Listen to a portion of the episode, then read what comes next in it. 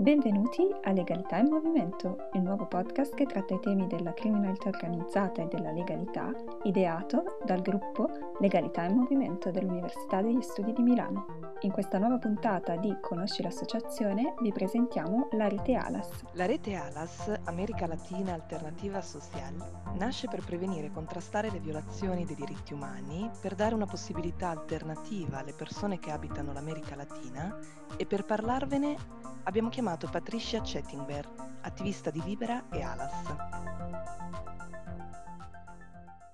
E grazie mille per questa opportunità. Sì, eh, io da diversi anni eh, collaboro eh, come volontaria per eh, Libera Internazionale, ma anche Libera Italia.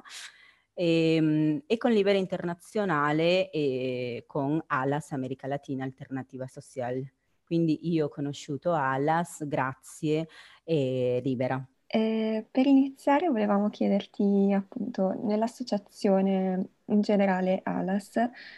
su quali territori opera e eh, come è costituita e di cosa si occupa nello specifico l'associazione. Sì, eh, ALAS attualmente eh, è presente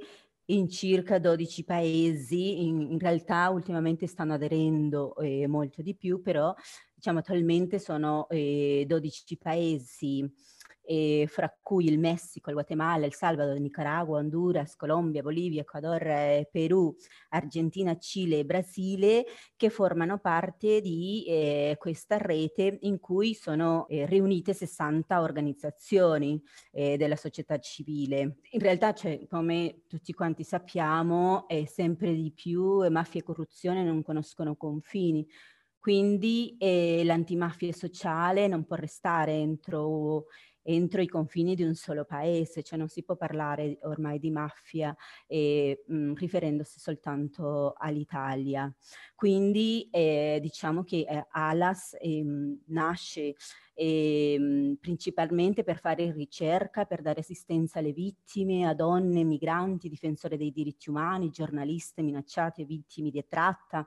eh, per promuovere e sostenere interventi di, di, incidenza politica e sociale, così come la difesa e la promozione dei diritti umani e la diffusione di una cultura di pace, di legalità e di giustizia sociale.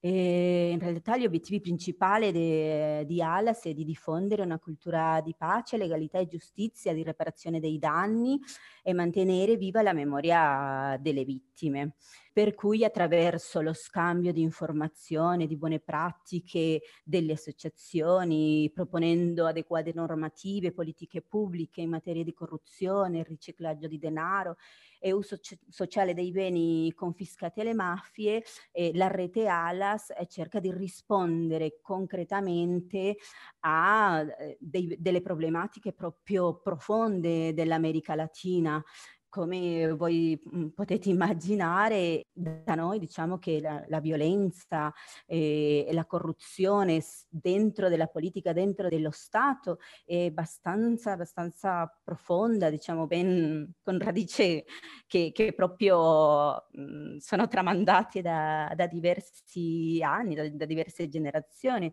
per cui è molto radicata e la criminalità è molto aggressiva e, e violenta in questo continente.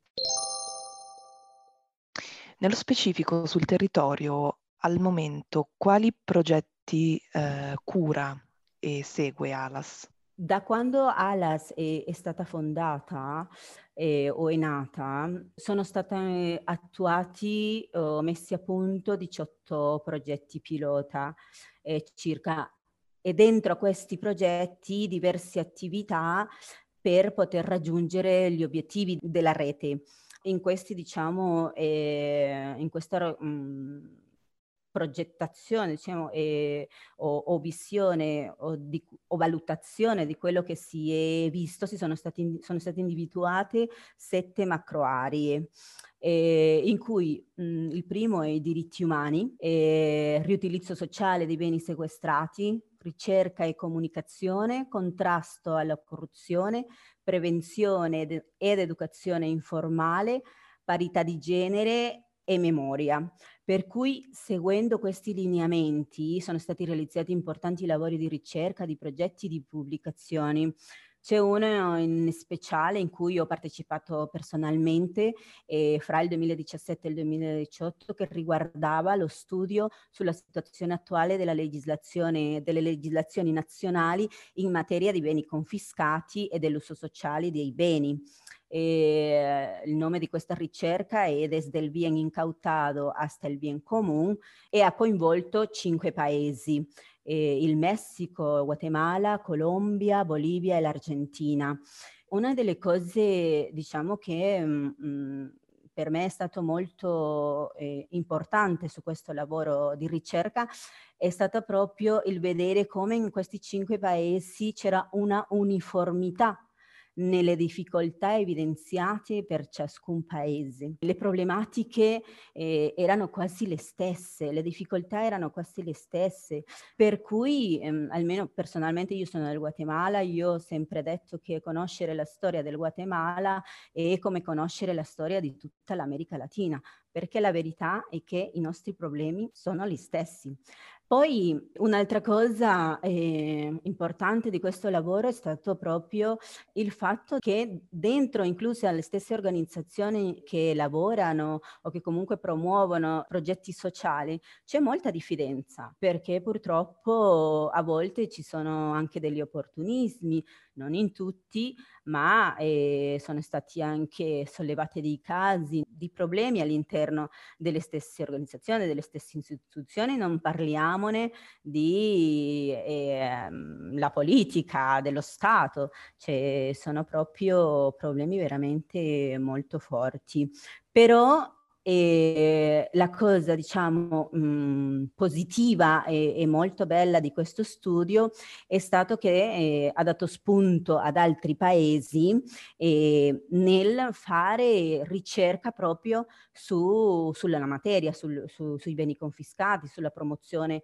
eh, dell'uso sociale dei beni, quindi di approfondire eh, di più questi, questi temi. Infatti il Perù in questo periodo sta ancora sviluppando eh, un progetto descrittivo, diciamo, e analitico sulla situazione attuale della criminalità organizzata nel paese. Altri progetti sono, eh, diciamo, uno più, più carino e concentrato sui bambini, eh, Futuroscopio, che è stato sviluppato con eh, il Messico, Bolivia e Colombia, in cui attraverso l'arte e la fotografia eh, hanno coinvolto dei ragazzi di, di quartieri vulnerabili utili eh, perché potessero raccontare eh, sia la loro realtà ma anche eh, ciò che loro vorrebbero vedere o aspettarsi per il futuro. E quindi in questo progetto c'è stata una condivisione fra questi paesi di, di, quello che stava e di quello che era il lavoro diciamo sviluppato in, in, ciascuno, in ciascun paese e che cosa loro hanno visto.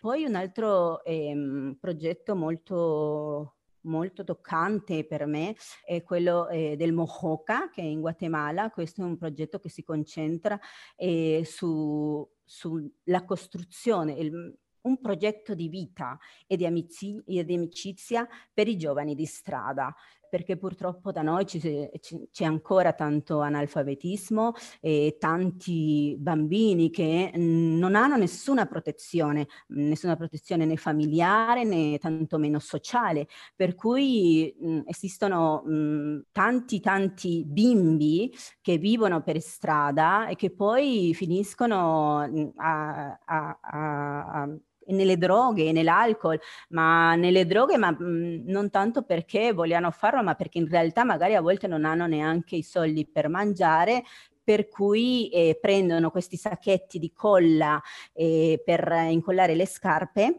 e questo gli toglie la fame allora diventano ragazzi, diciamo, mh, mhmm, drogati e che nessuno vuole, che nessuno si occupa, nessuno vuole, vuole, occuparsi di loro perché li considerano un problema. Questa associazione invece cerca di riscattare questi giovani andando proprio direttamente eh, in strada a cercarli nel, nel, nelle spazzature dove ci sono tutti eh, raccolti di, di, grosse spazzature, diciamo, e dove vanno lì a lavorare i bambini per, per cercare da mangiare e questa associazione va direttamente, va sul campo, va, va fuori, infatti si chiama Mojoca eh, Giovani di Strada Questo, questo progetto, anche, anche, questo è stato molto, molto toccante e posso anche parlarne all'infinito perché un altro progetto molto importante per me che lega proprio l'Italia all'America Latina è un progetto che viene sviluppato da, da Libera Internazionale e si chiama Giramondo e Atrevete Mondo. In questo progetto eh, Libera riporta chi diciamo vuole aderire, riporta un gruppo di persone molto molto ridotto eh, in viaggio a conoscere eh, la realtà di un paese. Io ho partecipato nel 2017 in questo, in questo viaggio che è stato proprio fatto in Guatemala e devo dire che in tanti mi hanno criticata perché mi dicevano ma come mai vai nel tuo proprio paese no? con un'altra, con un'associazione così? Ma in realtà è stato proprio un viaggio per me rivelatore perché io non avrei mai potuto vedere il mio paese come l'ho visto attraverso gli occhi di Libera, eh, gli occhi di Alas. Eh, è stata proprio l'opportunità di stare a contatto con eh, sia delle, dei rappresentanti di associazioni che si occupano nella lotta al crimine organizzato, alla legalità, alla giustizia sociale, sia eh, vedere proprio toccare con mano, vedere con i miei occhi eh, come queste associazioni lottano nonostante le, scarsi, le scarse risorse economiche con cui contano, riescono a fare tutti questi mhmm, progetti meravigliosi di riscatto, di, di, memoria, di mhmm, tutela per i diritti del territorio, eh, i diritti delle persone, tutelarli a chi fa l'attivista, perché da noi eh, non è ancora così scontato poter parlare di diritti umani, poter toccare certi temi. Certi temi da noi sono proibiti. Scusate perché questa cosa mi commuove perché mhmm, in questo periodo eh,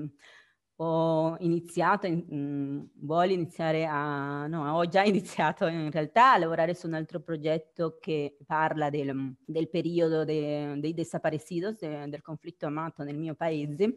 E quindi sto vedendo, no, andando a leggere, perché in realtà io, grazie al cielo, eh, devo ringraziare per questo, non è, non è che abbia vissuto eh, particolare difficoltà, però andando a leggere, andando un po' a indagare su questo periodo, cioè, vedo che ancora oggi è, è, è, difficile far parlare le persone di certi temi. Eh, sono pochi veramente che vogliono e che si atrevono proprio a parlare. E quindi in questo, tornando al, al, al progetto di Mohoka, i ragazzi o chi è, è, ha, è, ha, partecipato a questo viaggio con Libera in Giramondo e a Trevetemondo, perché sono due gruppi diversi, ha potuto eh, andare a conoscere l'associazione e andare proprio a vedere come gli operatori, gli educatori, gli psicologi lavorano con questi ragazzi. Per cui anche, diciamo, mh, noi eh, che eravamo di un altro gruppo eh, abbiamo visitato organizzazioni, rappresentanti eh, sociali e difensori del territorio, chi per esempio eh, lotta per la difesa de, del proprio territorio, de, de, della contaminazione ambientale, eh, perché da noi ci sono tanti progetti che purtroppo eh, stanno devastando la terra, per cui le popolazioni sono costrette ad abbandonare eh, la propria terra perché vengono sviluppati dei progetti che poi li lasciano senza, senza poter coltivare, senza, senza, un lavoro. Per cui ci sono delle, delle difficoltà abbastanza, diciamo, forti eh, che mh, mm, tu riesci a, a, poter vederle. Io che ho fatto studi eh, in relazioni internazionali, in cooperazione, quando ho partecipato a questo viaggio con Libera, era per me era come andare a vivere ciò che avevo studiato, cioè diritto del, del, mm, dell'economia e dell'ambiente, cioè ho visto le miniere, eh, come, lo, come, si lotta eh, proprio sul, sul territorio no? per difendere difendere la propria terra, quindi è stata proprio un'esperienza indimenticabile. Mm, poi c'è un altro progetto molto interessante ed è eh, Rete Retogno, si chiama Rete Retogno eh, in Messico, che in realtà è una specie di intreccio di rotta arte, mm, sarebbe un po' la traduzione. Questo nasce con l'obiettivo di rafforzare, sensibilizzare e fornire strumenti alle organizzazioni eh, della società civile, cioè agli studenti universitari, agli accademici, a persone interessate affinché svolgano un ruolo attivo nel rendere visibili le azioni di prevenzione e antimafia sociale. Per questo progetto nel 2016 eh, c'è stata la visita di Don Luigi Ciotti che eh, ha incontrato anche i familiari delle vittime dei desaparecidos, delle persone disperse. E è stato molto toccante il suo intervento eh, perché mm, proprio ha eh, dato questa spinta eh, che manca a noi eh, nel, nel, nel, voler fidarsi dell'altro, nel voler eh, fidarsi, confidarsi, nel voler ehm, collaborare con l'altro eh, per obiettivi comuni e quindi è stato molto, molto, molto bello suo, la sua partecipazione, molto importante sicuramente per la rete ALAS. Poi in Colombia c'è un altro progetto che hanno sviluppato sull'empowerment, sui diritti delle donne vittime del conflitto armato. E quindi così come, diciamo, questi sono alcuni dei progetti eh, che, ehm, che, ci sono, che sono stati messi a punto eh, dalla rete in America Latina in diversi paesi, però ci sono tanti altri che, che comunque, come, come, vi ho detto, eh, 18 sono i, i, progetti pilota, però dentro questi progetti nascono altri sotto i progetti che vengono sviluppati eh, dalle associazioni sia eh, singolarmente che in rete fra i diversi paesi. In alcuni paesi dell'America Latina esiste la legge per il riutilizzo dei beni confiscati? Beh, questo è stato eh, uno dei, eh, diciamo degli obiettivi della, di questo studio di ricerca che si è fatto eh, su questi cinque paesi. E in realtà in quasi tutti i paesi, almeno che adesso partecipano alla rete, eh, una legge è stata già creata, è, è stato uno, uno, dei successi, diciamo, maggiore di eh, la rete ALAS ehm, in America Latina è stata proprio la promozione e questo grazie anche eh, all'esperienza dell'Italia sull'utilizzo dei beni confiscati, sul, sul, sequestro più che altro, perché sul sequestro dei beni, la confisca dei beni nella maggior parte dei paesi a partire dagli anni 90, cominciando con la Colombia, sono state promosse eh, delle, mh, delle, leggi, eh, proprio basandosi sull'esperienza delle ripeto, dell'Italia e soprattutto la Convenzione internazionale di Palermo sulle eh, organizzazioni criminali transnazionali, cioè questo ha, ha, ha, fatto sì che altri paesi eh, prendessero spunto per la creazione di questi tipi di, di, leggi all'interno dei loro paesi e America Latina è una de, delle maggiori promotrici di, di questo. Poi sul riutilizzo sociale dei beni confiscati si sta ancora lavorando perché le leggi lasciano una strada, diciamo, aperta all'utilizzo sociale. Per esempio, in Guatemala eh, non esiste una legge sull'utilizzo, una legge specifica, intendo, sull'utilizzo sociale dei beni confiscati. Ciononostante, all'interno della legge sulla eh, confisca si è lasciato un, un, diciamo un appunto indicando che lo Stato e a seconda dei bisogni della società, de, no, del momento, può donare eh, o eh, dare in, in prestito eh, dei beni che sono stati confiscati alla criminalità organizzata. E così è che eh, in effetti in Guatemala sono stati, per esempio, ci sono stati delle... Mh, mm, nel 2000, adesso non ricordo, nel 2016 mi sembra, eh, c'era stato un, um, problema di, di, cioè la terra è crollata praticamente sotto una comunità perché ovviamente là non ci, non ci sono studi di fattibilità sul territorio eh, per poter costruire, eccetera, eccetera, per cui c'era questa comunità qui, c'è il vulcano, non, so che cosa era successo, comunque era crollata la terra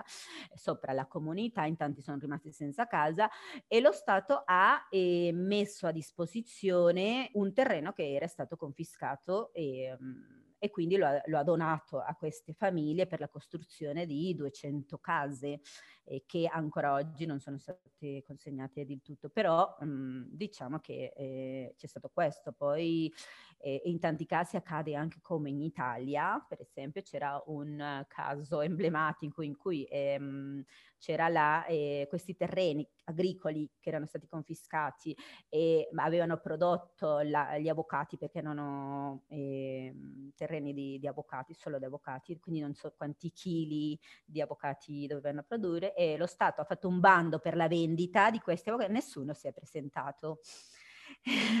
per cui cioè, capisci un po' qual è l'ambiente che si respira. Allora, grazie ancora per questa ricostruzione. Niente, ti volevamo chiedere come nasce in, questo, in questa rete il rapporto con l'Associazione Italiana Libera. Sì, ripeto, come sappiamo, cioè il fenomeno mafioso, lo sappiamo, non è soltanto italiano. E quindi diciamo che così è che Libera ha deciso di confrontarsi con la dimensione internazionale sul proprio impegno e coinvolgere associazioni nomi e numeri di diverse provenienze e con un diverso orientamento geografico, in particolare l'America Latina, l'Europa e l'Africa. Così è che la formalizzazione di ALAS, della rete ALAS, è avvenuta attraverso un'assemblea che si è sviluppata a maggio del 2015 a Città del Messico. All'incontro sono stati invitati circa 90 partecipanti, tra i quali rappresentanti della società civile, esperti e studiosi dell'America Latina. L'assemblea si è articolata in sessioni tematiche, sessioni di lavoro di gruppo aperte comunque alla società, alla comunità. Poi alla fine diciamo, di questa assemblea si è firmata una dichiarazione di impegno riguardante la nascita ufficiale della, della rete ALAS. Ed è per questo che eh, la rete Hellas prende tanto, tantissimo, non so, me, mentre che ho parlato, che vi ho descritto un po' come, come funziona, come si compone, come si articola, e la rete Alas eh, avrete potuto notare che è molto simile a il funzionamento di Libera in Italia. Infatti sicuramente Libera è stata molto importante perché Alas potesse mettere le basi sulla metodologia di, di lavoro e come svilupparsi, perché tante, tanto dell'esperienza diciamo di, di Libera è stata trasmessa a, a, a, tutte le associazioni che hanno partecipato sia alla prima assemblea che altre due assemblee che sono state coinvolte in altri paesi dell'America Latina e che eh, sono state delle assemblee generali per cui attualmente diciamo, eh, la metodologia attraverso la quale si aderisce eh, o eh, una nuova associazione mh, intende aderire alla rete ALAS eh, si basa sulla una mh, preventiva valutazione dell'organizzazione da parte del referente nazionale eh, della rete nazionale eh, ma anche di Libera nonché sull'approvazione delle organizzazioni aderenti alla rete nazionale, per poi eh, formalizzare questa adesione eh, attraverso la compilazione e la firma di un protocollo d'intesa. Eh, in quale modo eh, raccontate al resto del mondo la realtà latinoamericana e di questa rete? E questo si cerca di fare attraverso le conoscenze e le esperienze specifiche di ciascuna organizzazione coinvolta. Vengono innanzitutto rafforzate le reti di solidarietà all'interno della rete ALAS, promuovendo dei collegamenti eh, sia a livello nazionale che transnazionale e oltre che avvicinare concretamente alla realtà dei diversi paesi latino- latinoamericani che ne operano. Quindi mh, mhmm, in questo modo viene condivisa una visione globale dell'antimafia sociale in America Latina, per cui a seguito della prima assemblea che è stata sviluppata eh, si è fatta, si è creata anche una metodologia di lavoro articolata per gruppi di lavoro eh, denominata Intrecciando Rotte. Questa è stata utile anche per realizzare dei progetti di rete che valutano l'azione di ciascuna organizzazione coinvolta nel processo. Per cui diciamo che anche le tecniche che vengono utilizzate sono lo scambio di informazione, di buone pratiche, eh, supporto alle famiglie delle vittime, ai difensori dei diritti umani e alle comunità minacciate. eh, dare visibilità alle denunce e fare dei richiami e poi fare veramente tanta tanta incidenza, incidenza politica, almeno cercare di, di fare incidenza politica dentro di ciascun paese, tutto quanto eh, adattandolo alla realtà del proprio paese. Grazie. Grazie, grazie mille Patricia. Grazie, grazie a voi. Grazie per mille. aver condiviso la tua esperienza e mi sono emozionata anch'io quando ti sei emozionata anche tu. io mi emoziono, io ho detto, io mi emoziono facendo, soprattutto quando mi ricordo, cioè anche perché veramente l'esperienza, io questo sia un invito a tutti, chi può